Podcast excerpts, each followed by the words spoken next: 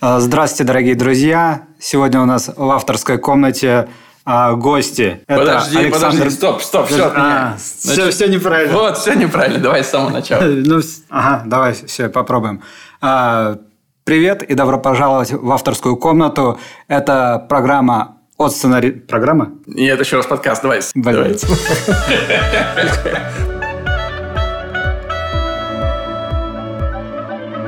Привет и добро пожаловать в авторскую комнату.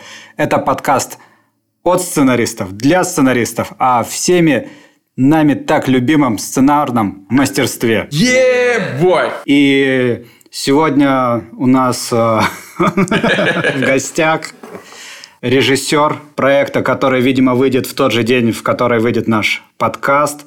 Это новый проект э, канала ТНТ и платформы Премьер. И еще э, Good Story Media, лучшая компания. Конечно, конечно, ребята. Как же без этого? Э, Который называется «Мир, дружба, жвачка». Сегодня у нас в гостях Илья Аксенов, э, режиссер и автор этого сериала Александр Белов. Привет. Здрасте. Слушай, сидим на небезопасном расстоянии. Ну, мы вынуждены что-то, что мы можем поделать. Ради подкаста мы готовы рискнуть э, здоровьем друг друга. Очень, кстати, э, это странное ощущение быть в качестве гостя. Но зато, Саня, ты прям... Я думаю, что я сниму с себя эту ответственность от крывашек и передам ее полностью тебе. Это слишком хорошо получилось. Не-не-не, я буду тренироваться, с третьего сезона начну. Ну что, расскажите немножко о проекте для тех, кто не видел э, эти трейлеры, которые разбросаны по всему сейчас интернету, которые я вижу э, по 3-4 раза в день. Вдруг есть люди, которые не видели. А серьезно? Разбросано? Про- возможно, он э, как-то контекстно определяет меня как целевую аудиторию, и я просто каждый день вижу. Не, просто у меня история в том, что я окружен э, актерами в Инстаграме, которые там снимались, и я просто подряд листаю один и тот же трейлер от разных людей, просто потому что я подписан на этих людей. И я живу настолько в замкнутом вот этом мире, что я даже не понимаю, что снаружи происходит. Мне очень важно хотя бы понять, вижу ли я один эту рекламу или... Ну да, мы, между собой постоянно задаемся вопросом, а достаточно ли рекламы в принципе? То есть, есть ли она вообще, или только мы единственный, кто ее видит? Я вчера ехал по улице и нигде ничего не видел. Как бы. Для меня почему-то это показатель реально... Ну, то есть, сам большой показатель выйти на улицу и человека спросить, слышал что-нибудь? Ну, сейчас трудно выйти на улицу и найти там человека, чтобы его спросить. Поэтому это проблема. Да, за ним нужно бежать. Но опять же, реклама сейчас на улице, мне кажется, это довольно Ну сомнительно. да, да, да, баннерную рекламу, мне кажется, сейчас никто не покупает. А уж тем более расставлять каких-то аниматоров с флайерами, это У просто... меня прям напротив дома висит реклама LG концерт 24 марта. В Пятницу в это. да. 2019 года. Так, да. Что за проект, ребята? О, об чем? Во-первых, да. Вот сегодня, когда вы слушаете этот подкаст, проект вышел, и он сейчас уже доступен на сайте Премьер, на площадке. Первые две серии, да, получается, он должен сейчас быть. Вот самому интересно. Скорее всего, да. По-моему, первые две серии. Судя да. по давлению, которое нас оказывают. э, Да, мы стремительно их пытаемся сдать на канал. Вот, вы можете зайти и уже посмотреть, потом вернуться и что-нибудь э, из подкаста здесь подчеркнуть. А Что за проект? Ну, это история про наше детство. Возможно, поэтому, Санька, ты целевая аудитория. Потому что это и про твое детство тоже. Про ваше с Ильей общее? Ну, у нас было в разных местах. Илья жил в Туле, я в Великом Новгороде. Причем, насколько у нас разница в возрасте? Ну, лет 8 лет. 8, да. Но при этом все равно мы примерно в 90-е состоялось наше половое созревание, хотел сказать. И это тоже. Вот. Ну, в принципе, переходный возраст. Самые яркие, наверное, события эмоциональные пришлись на вот это яркое самобытное время. И мы рассказывали про это время, постарались, по крайней мере, так, как до нас еще не рассказывали. Не с точки зрения людей, которые сильно это чувствовали и, собственно, выживали, а с точки зрения их детей, которые все это немножко чувствовали, но полноценно на них это не так сказывалось. Они не были главными участниками событий. У них была своя жизнь, вот чуть-чуть параллельно шедшая, со своими эмоциями и событиями. Мне кажется, так. Да, да, полностью соглашусь. Я честно скажу, у нас в 93-м году происходит все действия, и я с 93-го исключительно эмоциональном уровне все помню. То есть я логические какие-то уже связи, все остальное, это 95-94, когда мне уже там 5-6 лет было.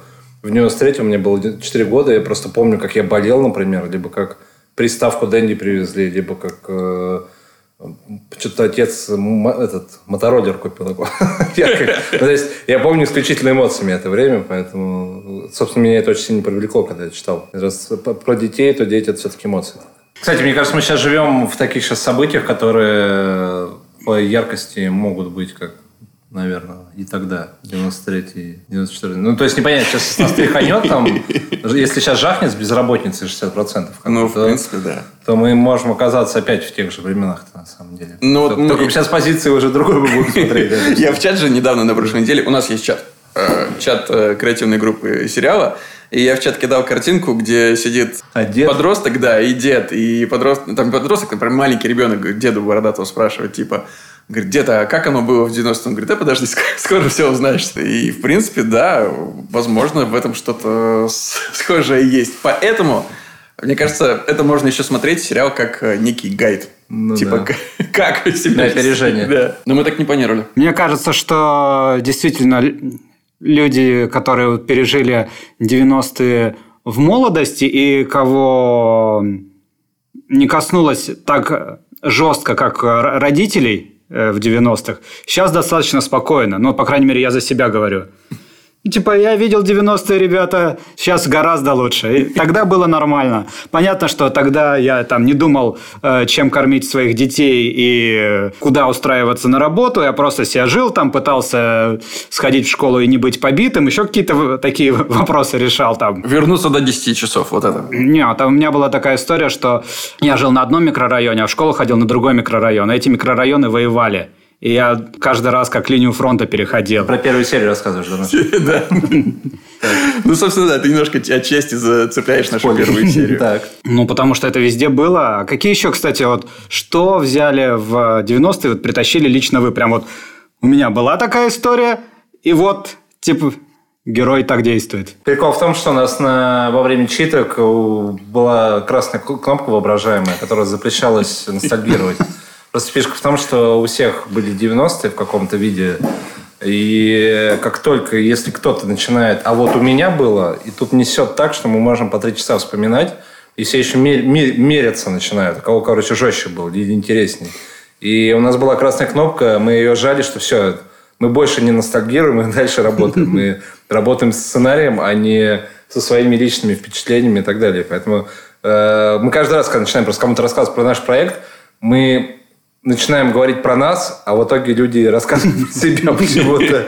Люди начинают моментально рассказывать про себя, как у них было. То есть у нас э, проект, который как-то как сказать, кристаллизует эгоцентризм.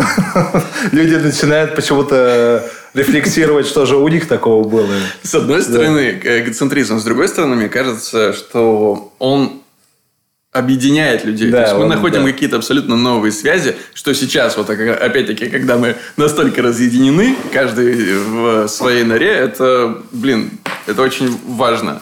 Ну, невозможно было, э, знаешь, не подключиться. Что конкретно мы туда приносили? Э, давай подумаем. Консультации, сами первые, что было. Ну, это просто, что можно сказать. То, что мы брали какие-то ситуации из своей жизни. Ну, и как и банальные, так и те, которые слышали, просто сюжет их переписывали, либо использовали какую-то человеческую смекалку, условно. Я сейчас не хочу спойлерить, во второй серии просто есть начало, открывающая сцена, где, ну не открывающая, а там с Аликом, с афганцем. Да, да, да.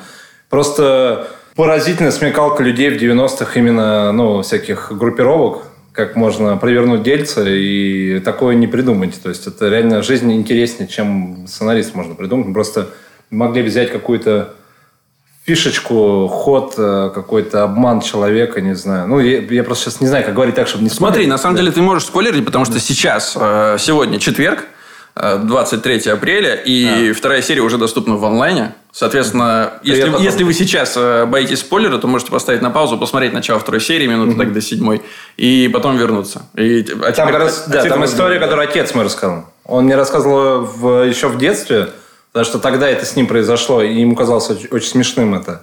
Потом он вспоминал, потому что это кажется уже очень страшным, а сейчас оказалось, что это очень прикольный материал для сценария, который, собственно, завязку второй серии... Ну, то есть как-то он... Там была завязка, э, она была интересна, но то, что из жизни, она оказалась интереснее, просто использовали это через рассказ. Как бы. то есть, вот, ну да. И не... Сложно сейчас вспомнить и выделить, потому что мы тащили туда вот реально как сороки. Мы ну, тащили да, туда все. Эмоции, ситуации, персонажи и так далее. Ладно, опять же, там одни спойлеры.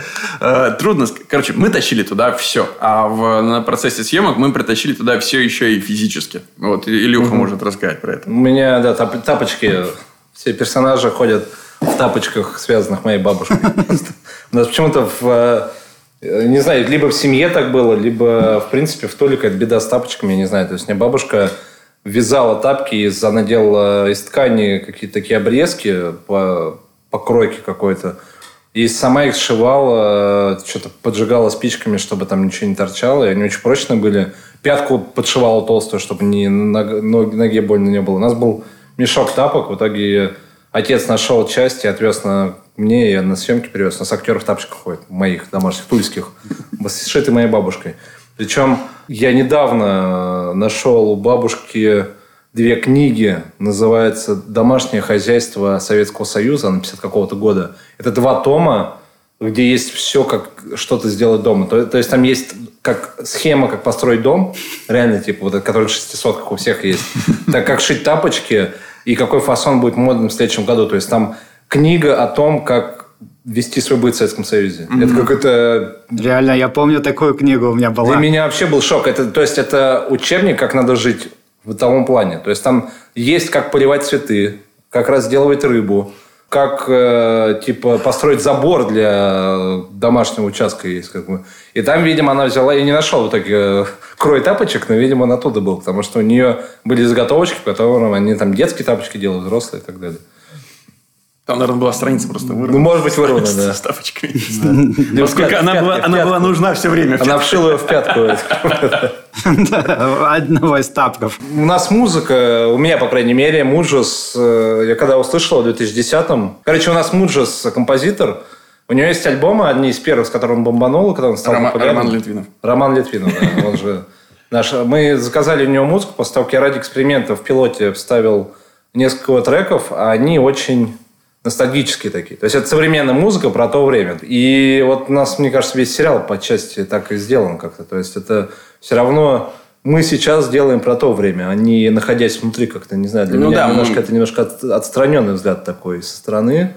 Ну, это нормальная часть да. Э, развития отнош... Э, отношения к социума к какому-то событию конкретному или к эпохе. То есть, есть э, отражение, да, есть рефлексия, переживания, воспоминания, и есть уже какая-то последующая стадия, это мифологизация. Вот мы где-то между мифом и рефлексией находимся. То есть, у нас не прям 90-е, знаешь, там, Балабанов стайл, серо, грязно и дождь. Нет, это все равно какое-то вот с глазами ребенка. Ярко, эмоционально. Но при этом не, с, ну, не свалились, я надеюсь, все-таки в кич. а есть просто, мы не будем называть, но есть проекты про 90-е, которые прям вот, да, выливают. У нас был ряд проектов, мы смотрели, вот, вот так делать нельзя, вот так да. Было, да. И пытались понять, в чем ошибка была чтобы не наступить на те же грабли. Надеюсь, мы этого не сделали. Ну, то есть, прям был анти, были анти, почему-то примеров меньше, чем антипримеров, как да, оказалось. Согласен. И мы как-то пытались есть такой момент, когда ты смотришь и неловко. Другие проекты Вы смотрели «Быка». И что? Это, это какой пример? Э, «Бык». Нам нельзя говорить, чтобы по этому поводу. Да. Слушай, это было очень смешно, потому что мы смотрели «Быка», когда ехали в машине на скаутинг. То есть у нас уже весь съемочный процесс был запущен. И мы все уже написали, естественно, к этому моменту. И в этот момент мы смогли посмотреть э, «Быка». Ну, жопа у меня горела, честно скажу, потому что э, там есть сцена разрушения рынка, и мы ехали, по-моему, с рынка и поняли, как его снимать. И оказалось, что прям точно так же снято в этом фильме. Да. Прям один в один. И прикол э, не в том, что мы типа совпали, не совпали, а рынки одинаково были устроены. И для того, чтобы выбрать какой-то выразительный ракурс, по большей части выбор там небольшой. Есть два ряда, ты либо двигаешься вдоль ряда, либо поперек ряда. Как ну, там, ну, да, это либо просто... над ним пролететь на коптере, как бы, по сути... Это, больше, физика, геометрия. Да, больше ничего ты не сделаешь, и рынки везде одинаковые. В итоге мы раскадровали, довольно едем, как графически получится, смотрим, бык, такие, ёб твою мать. Просто все то же самое уже снято другими людьми. И что, вы решили? Ну, обидно было. Потом в итоге мы, кстати, повторили, ну, как бы забили на это. То есть тоже есть какой-то момент, есть какие-то общие какие-то коды, такие, которые не... Я, я даже не знаю, в чем привести пример. Э, как-то вот условно в монтаже мы сняли сцену, ради любопытства я подставил Наутилус Помпилус, и это прямо сразу отдавало всеми фильмами, которые уже было снято про 90-е.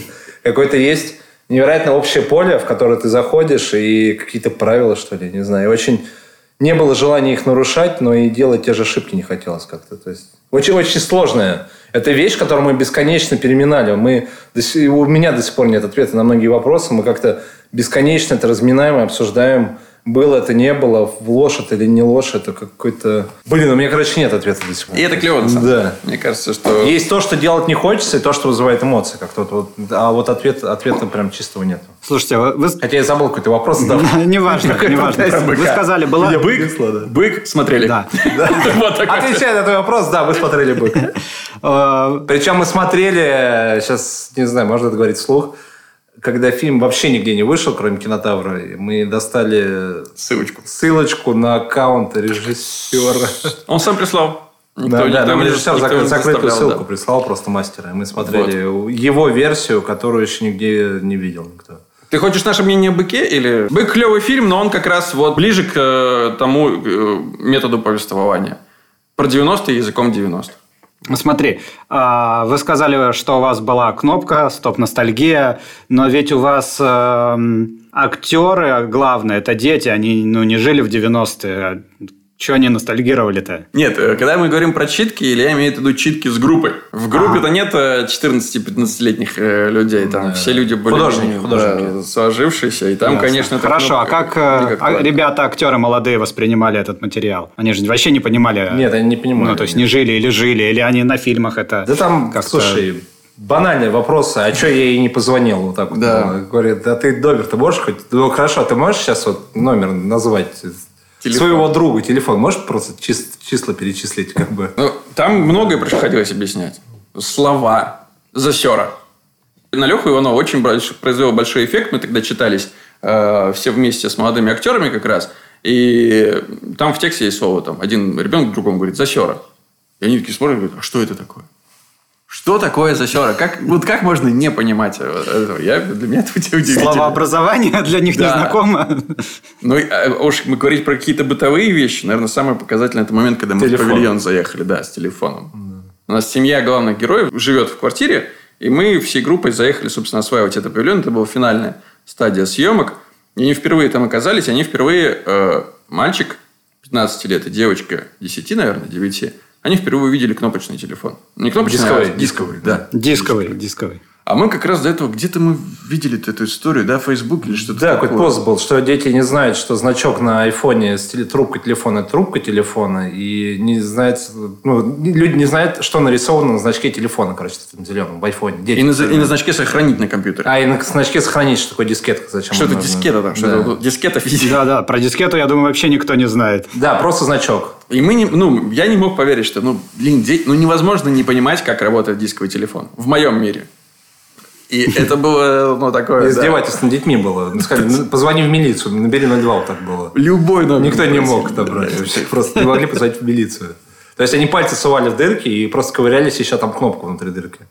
Вот так да ладно. А там они доводили. Кто-то догадался довести диск до... Взять цифру, довести до вот этого рычажка упора Отпустили, и... А, и потом не... пытались вторую палец запихнуть и докрутить следующий номер. Он, он, не, он не мог отпустить, он довел до рычажка, остановился и думает, а как теперь следующую цифру довести туда? Ставил другой палец и начал вести уже следующий. А Вик, э, девочка, которая играет Вику, Даша, она просто... Ну, это вот реально, я думаю, что это ну, не до конца серьезно взаимодействие с э, экранами современными – насколько оно влияет на понимание человека интерфейса. Она местами там гладила, пыталась провести по вот этому внутри диску, чтобы что-то, это какой-то эффект произвело.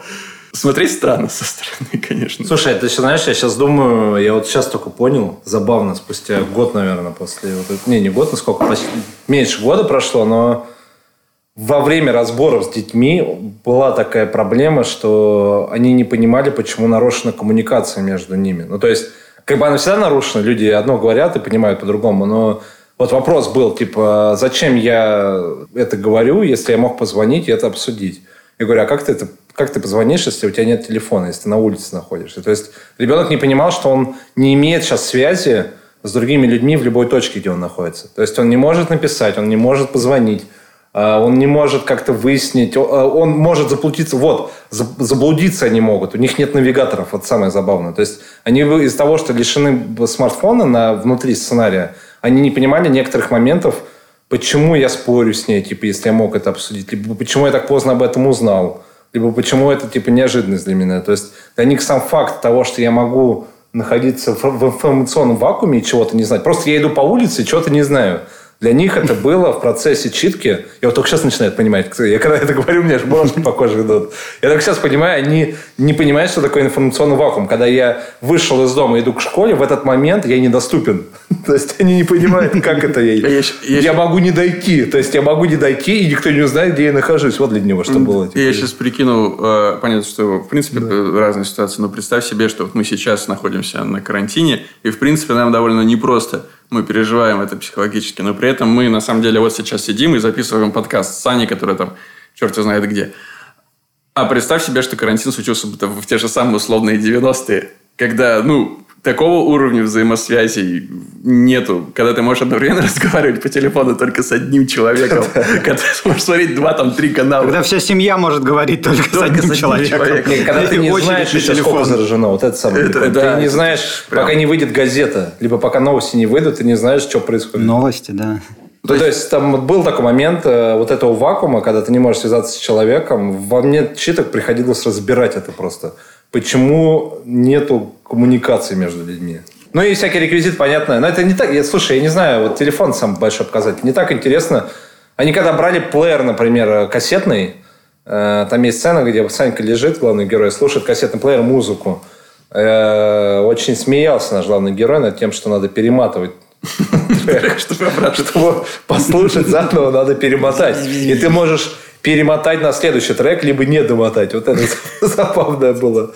Ну, типа допотопная технология, то есть для ребенка... Ну, для ребенка они пацаны девчонки, для них это э, реально, знаешь, типа не устаревшая технология, а как будто паровой двигатель, короче, вот примерно так. То есть это настолько сильно все шагнуло вперед, что уже момент перематывания карандашом, это, ну, типа, смешно. Да. Типа, это настолько глупо, что смешно. То есть, это прям неловко, типа, даже Короче, из-за того, что на площадке были люди, на самом деле, самых разных поколений, мы поняли, что где-то в районе нулевого года проходит прям мощнейший водораздел, до которого еще все все понимают, а после которого общество делится на две категории. Такой вопрос возник. Вот ребята, которые как бы с помощью этой машины времени в кино пожили чуть-чуть в 90-х. Вот вы видели же их до и после. Они чему-то научились, они как-то изменились, они что-то поняли про, не знаю, себя, страну. Я могу сказать, что они очень сильно бесились от одежды, потому что она была очень неудобной. То есть они ее постоянно снимали, когда жарко. То есть одежда, которая... Ну, то есть там Олимпика, вот как его зовут, у девочки, у Женьки, она же какая-то дешевая китайская у нас была. Да, да. Я так периодически замечал, что он пытается от нее избавиться, потому что мне тупо очень жарко. Хотя это очень легкая такая вещь была. У нас все ботинки главного героя сбиты, просто убиты. В них неудобно бегать, у него очень болели ноги.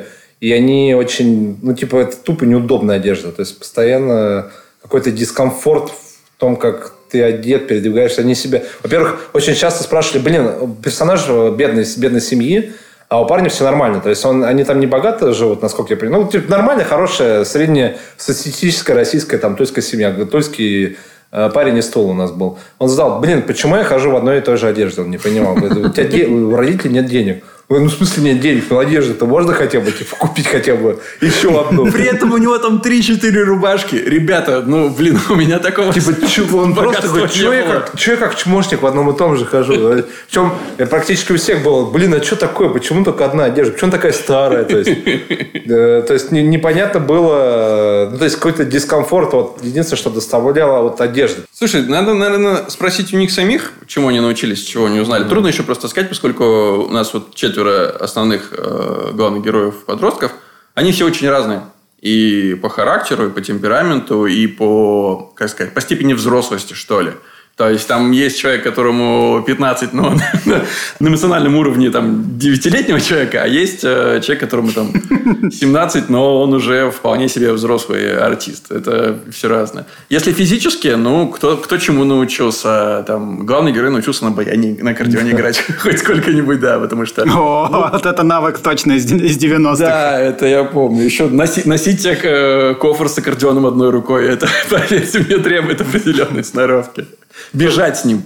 Ну, вот. я думаю, если мы возьмем у них интервью и спросим, они очень много чего расскажут. Но мое личное мнение, не знаю, сейчас я, может, зря думаю за других, но это э, все равно они как будто побывали, скажем так, в зоопарке. То есть ты, они были туристами. И, я думаю, на логическом уровне, да, как же сложно было жить, когда я не могу позвонить. Типа. Но на эмоциональном, мне кажется, это был такой очень прикольный экскурс, где выйдя из кадра, ты все равно заходишь в Гримваген, где есть телефон, э, FaceTime и WhatsApp. Это, знаешь, как, это как побывать в Северной Корее. Это ты, ты такой думаешь, блин, как они тут странно живут. И идешь, и идешь в свой отель, где есть еда, и где надо пахать э, на заводе, который тебя отравляет. То есть, скорее всего, это было такой немножко от головы. То есть, точно было очень сильные реакции у взрослых. Те, кто в этом... У них там прям несло. То есть, кнопка «Стоп ностальгия» нужна была с актерами взрослыми. Они прям входили в этот просто пике, короче, ностальгии и рассказывали, как да, что эмоционально, было. да, тоже. Да, то есть там прям отклик сильно был. А у детей это как э, экскурс в Северную Корею. Вот так я Хочется, хочется, чтобы они, конечно, в, э, я надеюсь, немножко лучше поняли, может, своих родителей. В принципе, да, это да, было да. бы э, для меня, по крайней мере, думаю, для остальных ребят тоже очень крутым достижением, если те зрители, которые еще не родились в 90-е, посмотрев наш сериал, ну, хоть э, в каком-то компоненте стали к своим родителям ближе. Эмоционально, не знаю, еще как-то. Да, для меня вот точно, мне прям очень жалко их было. Когда я слушал все эти истории, примеряя себя на 30-летнего сейчас, я просто в ужасе иногда был от происходящего. Причем прикол в том, что они с улыбкой это рассказывают. Да, да. Прикинь, уже. короче, три часа в очереди стояла, и прям передо мной молоко закончилось. А ты маленький, у меня на руках. Я такой, это даже, касается, это даже касается не детей наших актеров, это и нас, вот как Илюха говорит. Я да. маме позвонил, э, говорю, мам, вот у меня там э, делаю research. Э, расскажи про такую-то, такую-то ситуацию. Я помню, что у тебя там был, ты был свой бизнес, маленький деревообрабатывающий заводик и станки. А, и как там? Были наезды? Нет? Я что-то помнишь, какие-то э, трудности были? И она мне начала рассказывать. И вдруг она начинает рассказывать, опять вот как Илюха mm-hmm. говорит, абсолютно там спокойно, весело. Такие вещи страшные. Вот прям реально страшные. Когда человек напротив нее сидит, пришел с ней поговорить по делу и говорит, типа, продавай завод, а если нет, а, мы тебе и твоим детям глаза выколем. Говорю, и как ты? Он говорит, ну, как-то вот так, нормально. А надо, ну, у меня, э, у нас семья была без отца, мама как бы на себе все это тащила. И я, я просто, у меня другие глаза открываются на свою маму. Знаешь, другим взглядом абсолютно смотрю. Я и раньше считал, что она офигительная и очень сильная. Но тут это, это невероятное ощущение. Ну, скорее, да, мне кажется, это для нас больше было, на самом деле, да. чем для детей. Дети сходили на экскурсию. Вот, вот так вот это было. Такое в павильон, где можно разобраться, как дисковый телефон работает. Я пытаюсь понять, да, что этот сериал будет нести для ну, каждых возрастов. То есть для детей это чистая экскурсия, для э, людей постарше это ностальгия. Но вот есть еще вот э, наш возраст, да, там 30 э, и небольшой плюс, э, которые просто, наверное, одновременно и себя будут чуть-чуть узнавать, но и будут больше понимать родителей Насколько там вообще сильно родительская линия? То есть это вообще про детей или у взрослых тоже проблемы? Мы как бы говорим сегодня, что главные герои это дети и зрители, но на самом деле, когда мы пытались для себя понять, э, что мы снимаем, о чем вообще вся эта история, мы пришли к выводу, что это на самом деле сага, и это абсолютно семейная история. Это история даже не столько Саньки Рябинина, сколько вот семьи Рябининых, которые, как она переживает это время. Поэтому это как раз для всех поколений. И, опять же, когда ты говоришь про подростков современных, которые будут это смотреть, это не просто экскурс в 90-е, потому что не 90-е тематика э, истории. Отношения. Всегда история – это про отношения. И мне кажется, что они легко узнают себя в героях-подростках, потому что главные вопросы, универсальные вопросы, они всегда вечные. Независимо, в 20 году живешь или там в 93-м, э, главные вещи для тебя одни и те же. Друзья, семья, любовь, это справедливость. они, блин, они настолько универсальны. И как раз вот это и есть связь. Ну, у меня, кстати, сколько я показывал э, там родителям, знакомым, почему-то я для себя такой вывод сделал, что тут э, то, что для меня почему-то объединяющее, для детей, для взрослых, может быть, это почему мы вообще, в принципе, друг другу, близким людям больно делаем. Вот так, наверное. Ну да, то почему мы травмируем тем, кто нас дорог? Потому что у нас в той или иной степени там как бы идет... Э, эта история о том, как э, очень странная ситуация, непонятно, что происходит. Люди пытаются жить и быть счастливыми, но при этом постоянно себе какие-то болезненные уроки преподносят, непонятно зачем. И вот это было скорее исследование, я помню, очень долго, по крайней мере, в авторской комнате, почему так получилось, что люди друг другу вот такие гадости иногда, ну, как бы не хотят делать, нет, а неосознанно делают какие-то болезненные вещи. Причем э, Санька, там, девушке, которая влюблен, может на зло что-то сказать, лишь бы она обратила на, на него внимание. Просто попытка докричаться, не знаю. Отец, который просто там попортил кровь своим детям, не знаю. То есть, ну, для, для меня какой-то вот такой был мотив, зачем было так друг другу всем друг другу как-то какую-то такую болезненную уроки преподносить. Зачем и почему это произошло? Вот так, Мы для себя э, ответили, наверное, что эта история про... Причем это вот э, важный момент, это сейчас про, про ремесло, про крафт. Э, мы это поняли, мы не с этим посылом писали. Мы писали просто из истории из, и личных, из жизни. А потом, когда мы посмотрели со стороны на то, что у нас получается, что мы пишем, мы увидели какие-то определенные последовательности и уже э, их начали дорабатывать, их начали прописывать точнее. И мы для себя тогда сформулировали, э, что это история про идеалы, которым люди следуют, но при этом как раз, э, что идеалы на самом деле губительны. Что они могут быть э, внутри себя по посылу своему положительны, но э, порочны и губительны для окружающих вот по, по факту. Ну, то есть, получается, вы пришли к выводу, что не особо время виновато, люди сами виноваты были. Я бы не перекладывал ни на кого вину. Ну, я бы просто что? говорил, что, блин, мы вот так вот устроены, и иногда даже из самых лучших побуждений мы можем нести в близким и далеким людям вред. Ну, блин, да, объект э, всегда на разном фоне выглядит по-разному, как бы, то есть это все взаимосвязано. То есть нет смысла ну, то есть для меня, я как-то однажды в детстве очень любил бумеры, и когда там говорят, не мы такие, жизнь такая, потом э, я недавно понял, что это такой бред вообще, эта фраза. Ну да, это Это такой просто переложили ответственность на, типа, я не виноват. Все, да. да люди точно. вокруг виноваты, меня такими сделали. Это хорошие. Просто люди плохие. И я приходится быть. Ты херня это полная. То есть тут, наверное, нету такого. Это какая-то вот как, я не знаю, для меня почему-то то, что у нас происходит, и то, что сейчас, это очень похоже, потому что какая-то есть турбулентность жесткая, никто не понимает, что происходит, и очень это как-то травмирующее, то есть как-то очень, очень травмирует э, не в плане физическом, а какие-то очень странные поступки надо люди делать. У нас вот была история, пришла актриса на переозвучание, она пришла, она была вся в полиэтилене,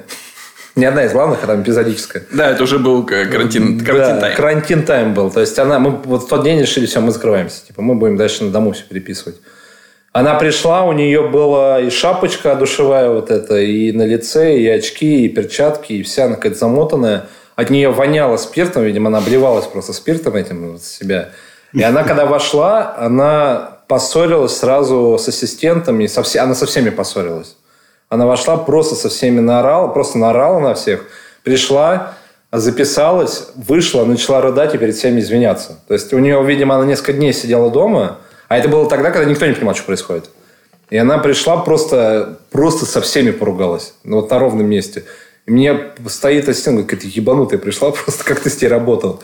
А я знаю эту актрису, она нормально все делала на площадке. В итоге она извинялась перед всеми, потому что вот как-то ее там штормило где-то во все стороны, видимо пока она ехала к нам в метро, может быть, умирала от страха, либо пешком она из дома шла, не знаю.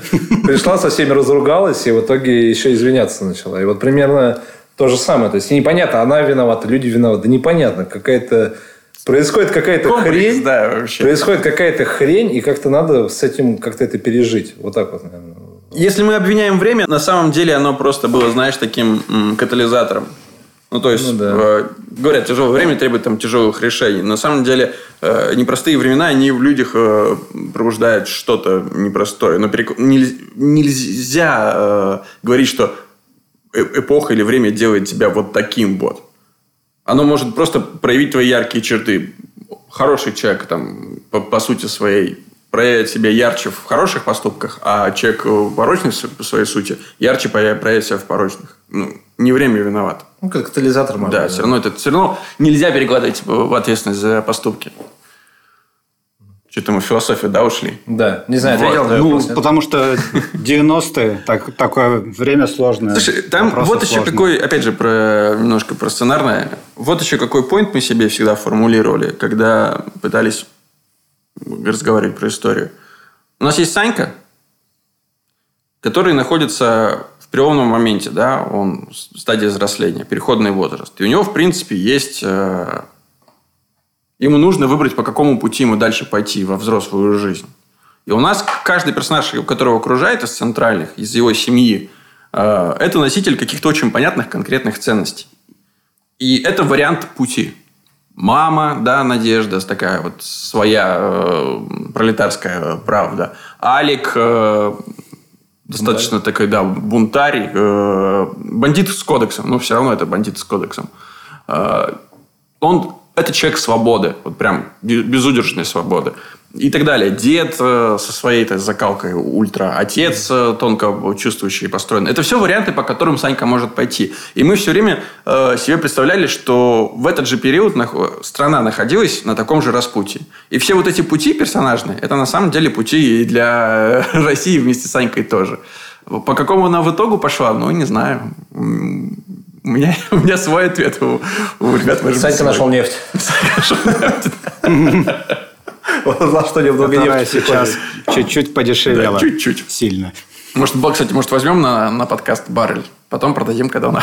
Сейчас же Вам заплатят за Да, баррель. сейчас же должны доплатить буквально, чтобы мы Да, да, забрали. да. Давай очень много сразу взять, чтобы много заплатили. Ну, вывести придется, мы еще на это потратимся. А сейчас как мы поедем за нефтью, если выезжать нельзя? Пропуск надо цифровой. Ну, короче, сложно все это. Выезжать нельзя. Я смотрю, ты в офисе сидишь. Это мы вырежем с подкаста. Кстати, непонятно, что страшнее. То, когда ты знаешь обо всем, что происходит, и дергаешься по каждому поводу, как сейчас. Ну, то есть, вышла новость, и, блядь, и Да, Или, или ты сидишь в комнате, телевизор тебе говорит, сиди в комнате, Да, такой, и «М, ты не понимаешь, что происходит. нормально, что? Ты сидишь в неизвестности, и там где-то Да. где-то где-то вдалеке умирают люди. Либо ты так, так же сидишь, но они, ты знаешь о том, что они умирают. Это непонятно, что лучше на самом деле в этой, в этой ситуации. Да, извините, я так немножко в сторону. Немножко про смерть, про нашу любимую тему. Хотел, кстати, обратить внимание, это просто, да, опять же, так, так как у нас для сценаристов, э, как э, выбирались персонажи. То есть э, персонажи, которые окружают главного героя, они должны, э, м, ну, нужно понимать, куда его двигают. То есть, начиная вот с самой простой системы, если у тебя два человека просто есть, то у тебя герой хочет одного, а другой друг его. Его тянет всегда в другую сторону. Если их три, то уже три стороны. Нужно каждый раз понимать, э, что это за стороны, чтобы у вас не получился просто ну, тусовка, которая э, в едином порыве носится в любую из сторон. Ну, это, кстати, был вопрос э, поляризации персонажей, потому что мы, когда писали, ребят, Илюха присоединился достаточно рано, вот, э, перед пилотом. Мы после пилота еще дорабатывали, потому что пилот обнажил нам какие-то вещи, э, чтобы компания реально получилась характерной. Мы сняли пилот, и у нас э, главный герой и его друг слились. Ну, то есть, они говорили и диктовали разные ценности, но, по сути, э, реагировали на все одинаково и вели себя одинаково. Да, и по актер даже похож были был. одинаковые. Даже актер был похожий. Вот. И, ну, это, мы, кстати, пр- решили э, вот за счет пилота исключительно кастингом итоге. Да. Ну, кстати, очень болезненный момент был. То есть, Да. мы очень много, я помню, споров было, нравится, не нравится, но Вовка как-то... Ну, так Вовка персонаж зовут. В итоге как-то и к актеру прикипели. И, ну, короче, это был какой-то... Надо было отрывать. короче. Это не просто надо было переписать, а уже имея снятую сцену конкретно э, с этим человеком, когда уже... Причем, я помню, когда мы обсуждали, уже, наверное, в голове представляли, что именно этот человек делает Да. те поступки. И это какое-то было такое вырывание с мясом, на самом деле. Но оно только в лучшую сторону. Гораздо. Причем в лучшую в сторону. конечном итоге это актер оказался непрофессиональным, который э, Да. у нас снялся в сезоне. Егор Абрамов, он вообще нигде до этого никогда не снимался. Он просто мы его нашли в секции дзюдо. Женя Феоктистов, наш Это... кастинг-директор, Не, не, это... Это сын моего тренера по дзюдо. Я просто отца просил сходить э, к моему тренеру по дзюдо, снять пацанов, которые есть у него сейчас молодых. Оказалось, что это просто его сын. А его старший брат – это из параллельного класса чувак. То есть он на, на кастинг привез э, из параллельного класса из Тулы. Короче, можно попасть в кино только через связи, понимаете? Все Только это если ты учился со мной в школе. Кстати, я хотел э, у Ильи, наверное, как у режиссера спросить, а как можно потом режиссерски, как ты вот решал эту задачу э, поляризации? То есть, окей, тебе прис- смотришь сценарий, ага, ребята, что-то они все какие-то похожие, надо их как-то разводить. Слушай, Твои действия. процесс не так был изначально построен. Я... Во-первых, я благодарен ребятам, что они взяли сценарную группу, потому что я изнутри понимал, что происходит. То есть, э, я мог не принять решение, ну, то есть, как бы финальное решение могло бы стоять за креативным продюсером, потому что все-таки я не настолько мастер драматургии. Как бы я, по крайней мере, понимал, как пришли к решению поменять Вовку. То есть не было такого, что мне представить сценарий, ставить по факту. Кор- Короче, мы выпили э, актера, давай меняй другого. Ну, то есть, как бы в этот момент обычно у меня реакция одна, это раздражение и злость как бы происходит, потому что была проделана работа, и тут передумали, как бы. Э, Ну, обычно у всех такая реакция, как бы ты сделал работу, тебе прислали комментарий, надо все переделать. И ты не понимаешь, почему. Из-за того, что меня взяли внутрь, я понимал, по крайней мере, э, стадии, когда появилось сомнение, когда сомнение начало развиваться, вызывать уже раздражение у других, кто это сомнение не поддерживал. Как потом это сомнение начало всех зарождаться, потом, когда стала острая необходимость что-то менять. То есть, по крайней мере, э, эти стадии были менее безболезненными для меня, они были понятными, как так произошло. Иногда я отваливался, то есть, когда что-то меняли под конец, когда я уже, например, мог уехать на там, локации, допустим, либо на кастинг, и было принято какое-то очень кардинальное решение, там, вырезать, либо переделать, но из-за того, что я уже понимал, как устроена логика процесса именно сценарного, для меня было понятно, что происходит и почему это. То есть, по крайней мере, когда обсуждался новый Вовка, он обсуждался уже на уровне не по факту ставит вот такой будет персонаж, а поиск, какой бы он мог быть. То есть, и в этом поиске очень много чего отсекается или дополняется. В итоге, как, как обычно бывает, э, но Вовка не соответствовал представлению всех. Но он просто сделал тот текст, который был написан, так, что он играет. То есть, самый простой способ кастинга – это когда актер просто сделал, и ты, у тебя нету компромиссов. Ну, то есть, как бы оно просто классно. Он сделал, может быть, по-своему, по-другому не так, но он сделал это так, что у тебя вызывает эмоции. У нас так дед был. Вот дед вообще в последний момент. Самый сложный персонаж. Пришел актер, который вообще никаких ставок не было, просто уже лишь бы было. Просто пр- продюсер предложил, но мы не будем отказывать. Антон Щукин сказал, типа, В итоге он сделал так, что ты, ты не так себе это представлял, но это лучше, чем то, что ты себе представлял. Это не так, по-другому, но это хорошо. Вообще, это крутейший опыт. э, И то, что Илья э, был в сценарной группе, в сценарной комнате, когда мы писали многие вещи. И то, что вот мы с э, Петей, со вторым креативным продюсером Пет- Петей Внуковым, были на площадке. Это, это вот когда у тебя в итоге получается больше, чем сумма слагаемых. Ну, синергия. Это, это прям очень круто, потому что мы какие-то вещи мы делали прям вот... У нас сценарий не прекращал переписываться никогда. Он- Мы переписывали на площадке. Даже последнюю смену Да, мы последнюю смену переписывали, переписывали все. То есть были прецеденты, когда мы приходили на площадку, разводили сцену, репетировали ее, Илья с актерами. Мы все понимали, что-то здесь не работает. Не и работает. прямо все вместе искали. Где-то мы сценарными решениями реш- э, находили выход из ситуации, да, переписывали сцену. Другому сцену решалась вообще, друг- другие отношения между персонажами. Э, так, чтобы это все равно оставалось в ключе истории. А где-то режиссерскими исключительно Ну, да. решениями решал. У нас была очень важная сцена, где нам надо было показать изменение персонажа. Вот кардинальное. И то, что мы видели, то, то, что вот было в сценарии, тексте, не было достаточным. Не чувствовалось. Илюха, я помню, тогда предложил немножко, да, мы немножко процитировали классику вечную, да. но это настолько прекрасно сработало. Сейчас не буду говорить, может, потом как-нибудь мы вернемся к этому, потому что это уже ближе к концу сезона. Э, небольшой спойлер. Но это настолько классно сработало, что вопросов не было больше никаких. Вот это, вот это, это было решение сцены. Это было режиссерское решение сцены. Могли мы придумать его как сценаристы? Может быть, но вряд ли. Да, кстати, я сейчас вспоминаю, как мы Вовку выбирали, вот, по, по возвращаясь вопросу, вот, дают сценарий и что делать. Э, я понятия не имел, какой будет этот Вовка. Я просто понимал, что этот пацан... У меня был такой друг, и пока я не увижу своего друга в кадре, э, так вот оно не заработает. Ну, то есть вот так-то оно было.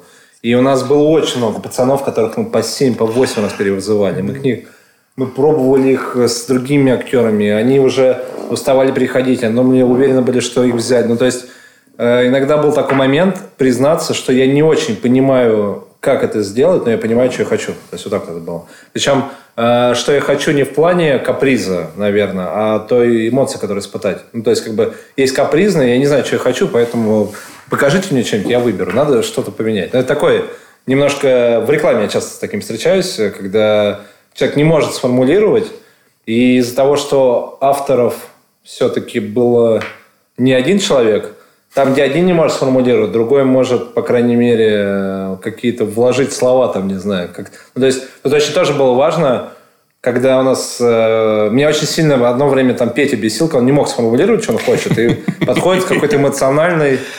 То есть, я люблю конкретику, а он начинает там летать немножко в облаках. И в итоге Саня переводчиком был. Он просто переводил мне, что говорит Петя. И в этот момент, а, все, понял, окей. То есть это было так, что он начинает слушать. Тут, короче, такой момент, я такой, блядь, началось. Сейчас начнется, короче, философия. Саня, Илюх, он имеет в виду следующее. А, все, понял. А, быстрее сцену, так бы и сказал. Ну, там, слушай, ну это на самом деле очень важно тоже момент э, бережное отношение к эмоциям друг друга. Мы не могу сказать, что нам удалось вся эта история безболезненно. Были разные периоды. И, ну, и продолжается сейчас на, и на, сдаче. Да, и на сдаче материала, и на монтаже, и на съемках. И, да, и при написании тоже. Там Илюхе меньше досталось, но между нами вот в авторской группе э, между нами троими, там были прям жесткие зарубы. Но это всегда потому, что для нас, э, для нас, для всех настолько, видимо, эта история важна, что мы хотим отстоять вот, э, свою точку зрения. Но важно прислушиваться к, не только к тому, что человек говорит, но и тому, пытаться понять, почему он это говорит, почему для него это важно. Короче, бережное отношение к эмоциям своих партнеров – это мега важно в таком коллаборационном деле, как э, кино. Кстати, возвращаясь к Илюхе, Илюха сказал про э, Вовку «это мой друг». Знаешь, что в итоге получилось? Вот это как раз, опять же, про связь когда Вовка получился, когда мы начали снимать, и мы поняли, что вот он прям работает, э, на площадке началось следующее. Люди подходили и говорили, вот Вовка, Короче, у меня был такой друг. Вообще друг. И такой друг оказался вдруг у всех. Это, и в этот момент мы поняли, что да, наверное, наверное, мы попали вот в какой-то архетипичного абсолютно персонажа. Чувак, который тебя уговаривал первый раз покурить. Да, да. Или помериться членами. Ну, собственно, никакого спойлера, ребят. Начало первой серии. Наш друг Вовка. Такой спинов. Наш общий друг Вовка. Абсолютно. То есть, есть там архетипы воина, мага, а теперь есть архетип Вовки. Слушай, я хотел спросить, вы ты говоришь, переделывали сцены, переписывали. Как вы это в рамках производства умудрялись делать? Вы стоите час на съемке сцены, а вы начинаете ее переписывать. Не, да, не так происходит. Но я могу за себя сказать. Давай. Для меня, я давно пришел к выводу, что зайти... Есть, короче, так, такая тема. Э, в любом, вы знаете, на всякий случай расскажу. Это непринятие потерь. Это когда ты играешь в казино и веришь, что ты можешь отыграться. Ну, то есть я проиграл 50 штук рублей, я сейчас десятку поставлю, еще 150 заработаю. В итоге ты 2 миллиона проиграешь. Ну, то есть ты в определенный момент не знаешь, когда надо остановиться.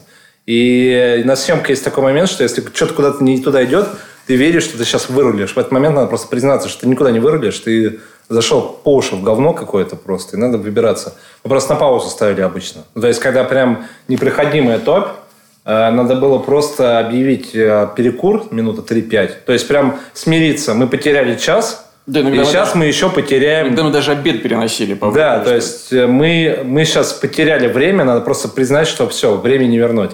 И надо поставить на паузу и еще чуть-чуть отдохнуть, чтобы потом просто не влезть еще в большую жопу, с которой мы не выберемся. То есть это Э, это вот в самых жестких ситуациях мы просто стопились. Ну, то есть мы стопились так, что это вызывало просто ад, страх и ненависть у второго режиссера исполнительного. Но после там трех-четырех смен, когда мы такие себе стопы позволяли, и мы не перерабатывали там больше получаса, потому что ты когда покурил, ну я не курю, но условно, когда ты выдохнул, поругался, проорался, друг другом поспорил, выдохнул, понял, что ты вообще добиваешься, как бы не то, что своей правоты добиваешься, а чтобы эта сцена была классная, то иногда решение, по крайней мере, сценарное, оно из, уходило из разряда учитывания производства. Ну, то есть, как бы, я могу бесконечно хотеть э, длиннющий здесь диалог, но надо признать, что если мы сейчас это снимем, то мы не доснимем сцену, которая идет после нее. И надо сейчас как-то это и переписать, и оптимизировать одновременно. И тут просто шло такое, что мы стопимся, думаем, э, ребята придумывают сценарий, я думаю, как это снять так, чтобы это не вылетало там, в пятичасовую переработку, потому что еще впереди 40 смен. Ну, то есть тут просто надо ну, приз, короче, признать, что ты облажался. просто, просто признать, что ты где-то облажался, где-то сценарий не дописал, где-то не дочитал, где-то неправильно раскадровал, где-то неправильно отрепетировал. То есть у нас э, было так, что мы могли не снимать долго, потому что репетиции не давали результата. То есть надо... Лучше мы снимем это с двух дублей хороших, чем будем гонять 15 дублей и насиловать актеров, которые к следующей сцене будут не готовы. То есть, вот, наверное, вот этот момент признаться себе, то, что это, блядь, чувак, что ты не то делаешь. Вообще признаться себе на площадке, что ты э, ошибся где-то на старте, да, что вот невозможно, ты можешь подойти мега уверенным, с мега классным сценарием, с мега классной подго- препродакшной подготовкой, и на месте вот понять, что, блин, а я ошибался. И вот признать, что я ошибался, это очень ценно, потому что дальше это тебя освобождает, и ты можешь э, работать уже в конструктивном ключе. Как мы, пере, э, если речь идет о переписывании, вот со, со сценарной могу стороны сказать, э, какие-то вещи мы да, даже не вносили в сценарий изменений. Если у нас получится, сейчас как раз этот вопрос э, обсуждаю, борюсь, э, опубликовать сценарий наших серий или хотя бы пилота э, в свободном доступе, вы можете увидеть, что некоторые сцены совершенно по-другому выглядят на, написанные, нежели они э, были сняты. Это как раз потому, что какие-то вещи в сценарий уже не вносились. Ну, то есть мы придумали, как сцену по-другому сыграть, э, вот непосредственно, да, на площадке – мы придумали реплики, мы сказали их актерам, они их запомнили. Нигде никакой бумажки уже никто не переписывал. А были моменты, когда мы говорили, так, у нас вот завтра мы летим там 3-4 часа, как мы можем это оптимизировать? И мы в обед садились, обсуждали, мы э, предлагали со своей авторской точки зрения, как это можно безболезненно сделать. Все говорили, да, давайте так. И просто там бывало, что Илья снимал, я брал ноутбук, спускался там в какой-нибудь из вагончиков – переписывал, отправлял исполнительному продюсеру, и он вот, вот в течение там с коленки с, отправлял все актерам на следующий день, которые должны были это играть. Ну, кстати, самая жизнь была в начале Тула, когда мы только начали снимать, когда да. мы поняли, что у нас объем написано и того э, тех ресурсов, которые есть, тут либо э, снимать быстро и плохо, но много, либо выдать качество, и потом, если оно устраивает всех, то надо оптимизировать как-то. И в итоге самая жесть была это первой недели, когда ну прям на психе мы были, надо после смены было ехать и обсуждать следующий и последующий, и после следующего, потому что было понятно, что завтра нет, это невозможно снять. Ну, то есть, хорошо это снять, такой объем невозможно. Причем там объект, который есть всего две смены, и надо у нас был рынок, разрушение рынка. У нас одна смена была на все. В итоге мы сделали две смены. Потом в итоге все, что было написано две смены, мы еще три сцены, по-моему, выкинули оттуда да, и перекинули в другое, потому что там, ну, это не... Как, то есть, чтобы выдать объем э, по качеству диалогов, картинки и всего остального требовал какого-то... Ну, то есть, мы не рассчитали силы свои. То есть, мы снимем Потом, ни хера вы это не снимете, ребята.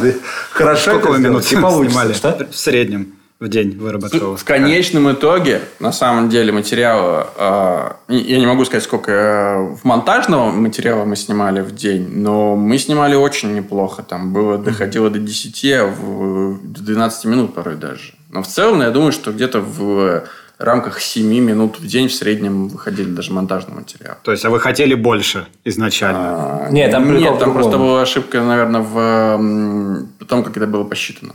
Там просто есть момент, э, сцена, где, допустим, Алик врывается, вырубает троих и бежит дальше. Хрономет... Ну, это две строчки, хронометража это на 40 секунд. То есть, если там считать одна страница, одна минута, э, когда у тебя три строчки экшена, это может занять и до двух минут какого-то экшена, чтобы просто распушить, объяснить, было все понятно. Не просто мы как-то обсудили, давайте не будем делать э, просто нарезку из бьющих и бегущих людей. Ну, то есть, как вот наснимать всего побольше, а потом нарезать под музыку. Как-то склеим. Там на монтаже будем думать. Дальше была своя драматургия процесса. И в итоге оно переписывалось и на ходу, оказалось очень сложным в плане производства. И у нас почти в каждой сцене минимум четыре актера. Когда четыре человека говорят, они все говорят с разной динамикой, с разным... Все по-разному понимают материал, кто-то может облажаться, ложануть. И в итоге две страницы, где четыре персонажа превращались не в две минуты, а могли три с половиной стать. И в итоге они да. где-то урезали. Еще про вопрос, что если у тебя четыре... А у нас проблема в том, что у нас детская история, где много персонажей постоянно. Это вот э, очень странные дела, да, как референс. Угу. У тебя четыре персонажа, у тебя четыре крупника, как, да, скорее да, всего, да, это четыре перестановки камеры и так далее. И ты не хочешь, чтобы это были просто люди, которые в одном месте стоят и говорят вот так вот. То есть, она же хочет, чтобы это было интересно выглядело. И вот задача Люхи практически была ну, неподъемная, чтобы они как-то еще перемещались, и это ну, все да. можно надо было уместить, блин, в съемочный день. Ну, ну математически все равно все просто. У тебя две страницы и две говорящих головы, это, ну, типа, минимум. Если критериями России один мыслить, общие планы восьмерка. То есть, это три кадра, ну, минимум, типа. А если у тебя добавляется еще два персонажа, это еще плюс а, два кадра. В итоге три кадра превращается в пять. Если ты три кадра снимаешь полтора часа, то пять ты уже снимаешь два с половиной. У тебя две страницы на два человека, это снимается полтора часа, две страницы на четверых, это два с половиной часа. А если это дети, которые могут забыть текст, просто они могли э, просто пропасть на площадке. Просто вот нет актера, ушел куда-то. Дети теряются. Потеряли ребенка. То есть их четверо, и со всеми сложно следить. А так он просто ушел куда-то. Вот. То есть у него нет дисциплины, но ребенок как бы... Гиперактивный. Гиперактивность какой-то проявил. В итоге мы могли по три часа там мучиться, но в итоге оно выдавало большой при маленьком объеме э, сценария почему-то большой хронометраж выдавался. Там эти паузы, проходки и все остальное. То есть сама динамика. На самом деле, вот эти все ограничения, которые у нас в процессе накладывались, они, э, мне кажется, сыграли в конечном счете нам на руку.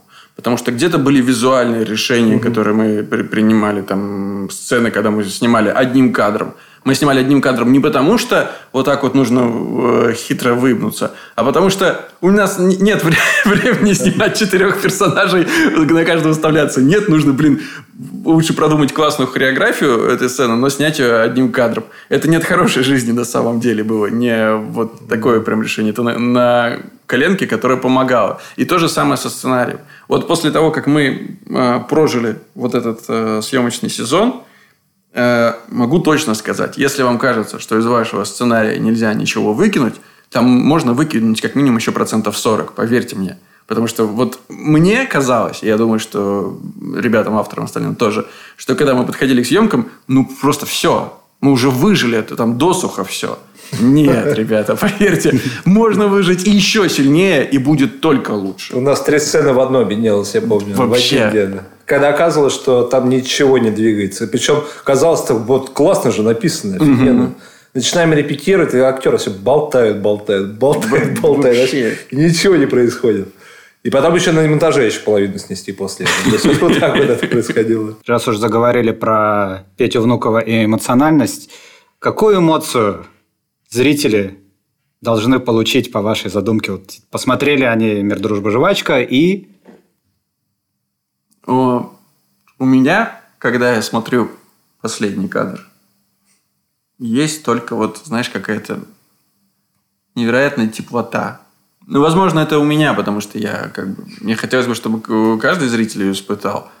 Но я, да, вот очень, очень теплое, очень доброе чувство, что как бы все ни происходило, какие бы э, тяжелые испытания вот нам жизнь не предлагала, есть люди рядом, иногда не очень, э, которые делают твою жизнь лучше. Ты полностью согласен. Если вспомнишь э, в этом «Берегись автомобиля», когда его везли э, уже вот в тюрьму, когда в он после выступления, он себе улыбался среди вот так и кланялся зрителям. Просто со всеми это было. Чтобы вот так же человек, что бы там ни происходило на улице, просто сидел, встал, улыбнулся и вот так и залип в одну точку. Просто тепло было такое, да. Не, никого мы шокировать, там, открыть глаза и, типа, знаешь, сейчас научим жить. И я думаю, это какой-то вот, кстати, да, у нас э, в группе, извини, в подкасте был недавно вопрос, типа, какая должна быть задача у сериала? Э, просто развлечь или как-то чему-то научить, открыть глаза на новую вообще точку зрения? Мне кажется, что это обе какие-то крайности, которые, ну, если ты пытаешься с ними создать историю, то у тебя большие проблемы. Если ты чисто развлекаешь людей, не надо. Если ты чему-то их пытаешься научить, морализаторствовать, не надо тем более – где-то вот посередине ну, должна быть история рассказана. Вот у меня было ощущение, знаешь, э, я очень люблю фильмы Джона Хьюза и вообще вот этого периода. «Клуб завтрак», э, «Выходной» Феликса Бьюллера и так далее. Вот у него есть характерный почерк эмоциональный, именно вот финальная эмоция всей этой истории. Вот мне кажется, что вот что-то Хотелось бы верить, что что-то такое у нас А я просто... Не такой фанат, да, А я не помню, что он снял. А, он сценарист, он э, написал... Я даже не знаю, что это сценарист. Клуб, посмотрите, продюсер. Клуб «Завтрак». А, выходной день Феликса Бьюлера. А, он написал э, то, что Крис Коламбус потом снял. Как это называется история? Про Маколи Калкин. «Один дома». «Один дома» он снял. Да, вот. да, почему нет? «Один дома» – это очень теплое что-то. Да. Это невероятно теплое. У нас там, конечно, нет Рождества и нет Маколи Калкина. Ну, признаюсь, кстати, страшные вещи. Я не люблю сцена... с... господи, сериалы, сценарии. Сценаристов. Я не люблю сериалы.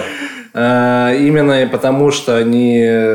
Я боюсь сериалов, которые как это сказать, паразитируют на том, чтобы ты дальше смотрел. То есть, когда они не закончены. То есть, я смотрю в основном то, что закончено уже. То есть, я знаю, причем оно закончено не потому, что это закрыли, а потому что человек уже ну, высказан все, что хотели. То есть, в этом плане мы просто не могли надышаться, ой, не дышаться, не могли дышать просто от счастья, что есть Чернобыль сбиочный. То есть мы, да. когда он только вышел, а мы вообще уже на стадии перехода к производству были.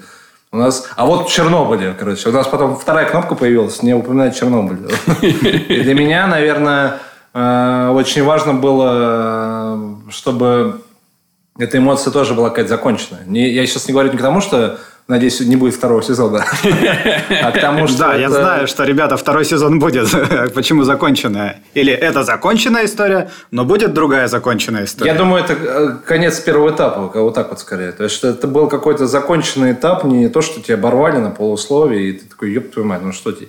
И что я вот сейчас с этим делать буду? Даже, даже если по каким-то причинам э, вдруг, не знаю, мы вымрем из-за коронавируса все поголовно, второго сезона не будет – Поверьте, вы посмотрите первый сезон, и он для вас, ну, это будет законченное произведение, законченное сказано. Из эмоций вы испытаете финальную.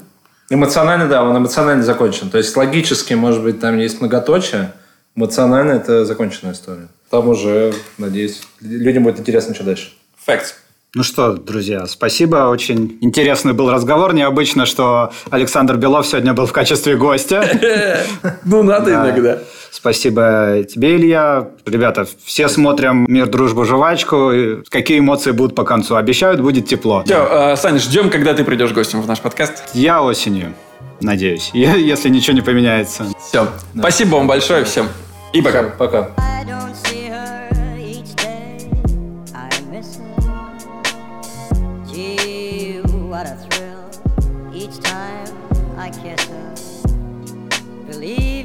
Got a case